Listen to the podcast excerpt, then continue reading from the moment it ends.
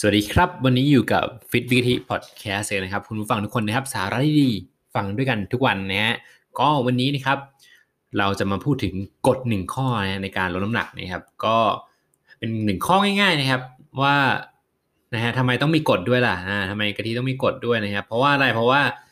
เราจะได้อยู่ในขอบเขตนะฮะเหมือนเราทำไมถึงต้องมีกฎหมายนะครับ เพราะว่าเราจะได้อยู่ใน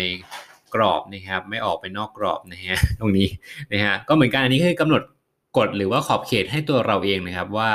ให้เรามีสติอยู่กับกฎนั้นนะฮะจะเหมือนมีอะไรสิ่งยึดเหนี่ยวจิตใจก็คือกฎนะฮะกฎของเรานั่นเองนะครับกฎในที่นี้นะครับก็คือกฎการดื่มน้ำนะครับกลับมาเรื่องน้ำอีกแล้วนะครับ แต่ว่าอันนี้ครับคือ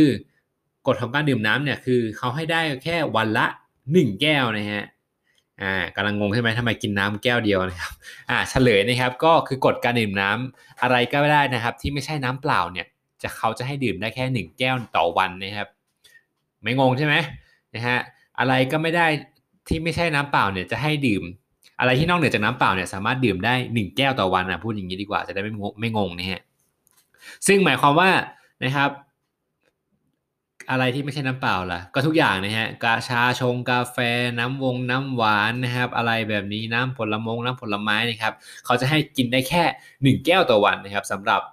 คุณผู้ฟังหลาย ๆ คนเนี่ยฮะอาจจะติดน้ำหวานกินวันละสองแก้ว กินน้ำผลไม้แก้วนึงบ้างละกินกาแฟแก้วนึงบ้างละนะครับ แต่กฎข้อนี้นะฮะเขาจะให้เราดื่มได้แค่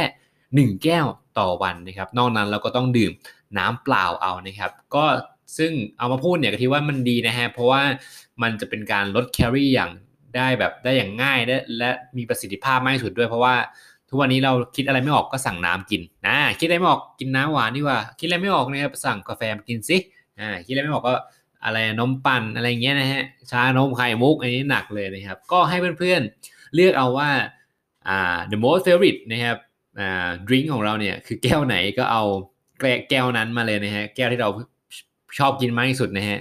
ก็ได้แค่แก้วเดียวนะครับ ไม่ต้องงงไม่ต้องสงสัยไม่ต้องตั้งคำถามนะครับ มันคือกฎนะฮะไม่ต้องตั้งคำถามนะ นะฮะมันคือกฎนะครับ ซึ่งสมเหตุสมผลนะครับนะ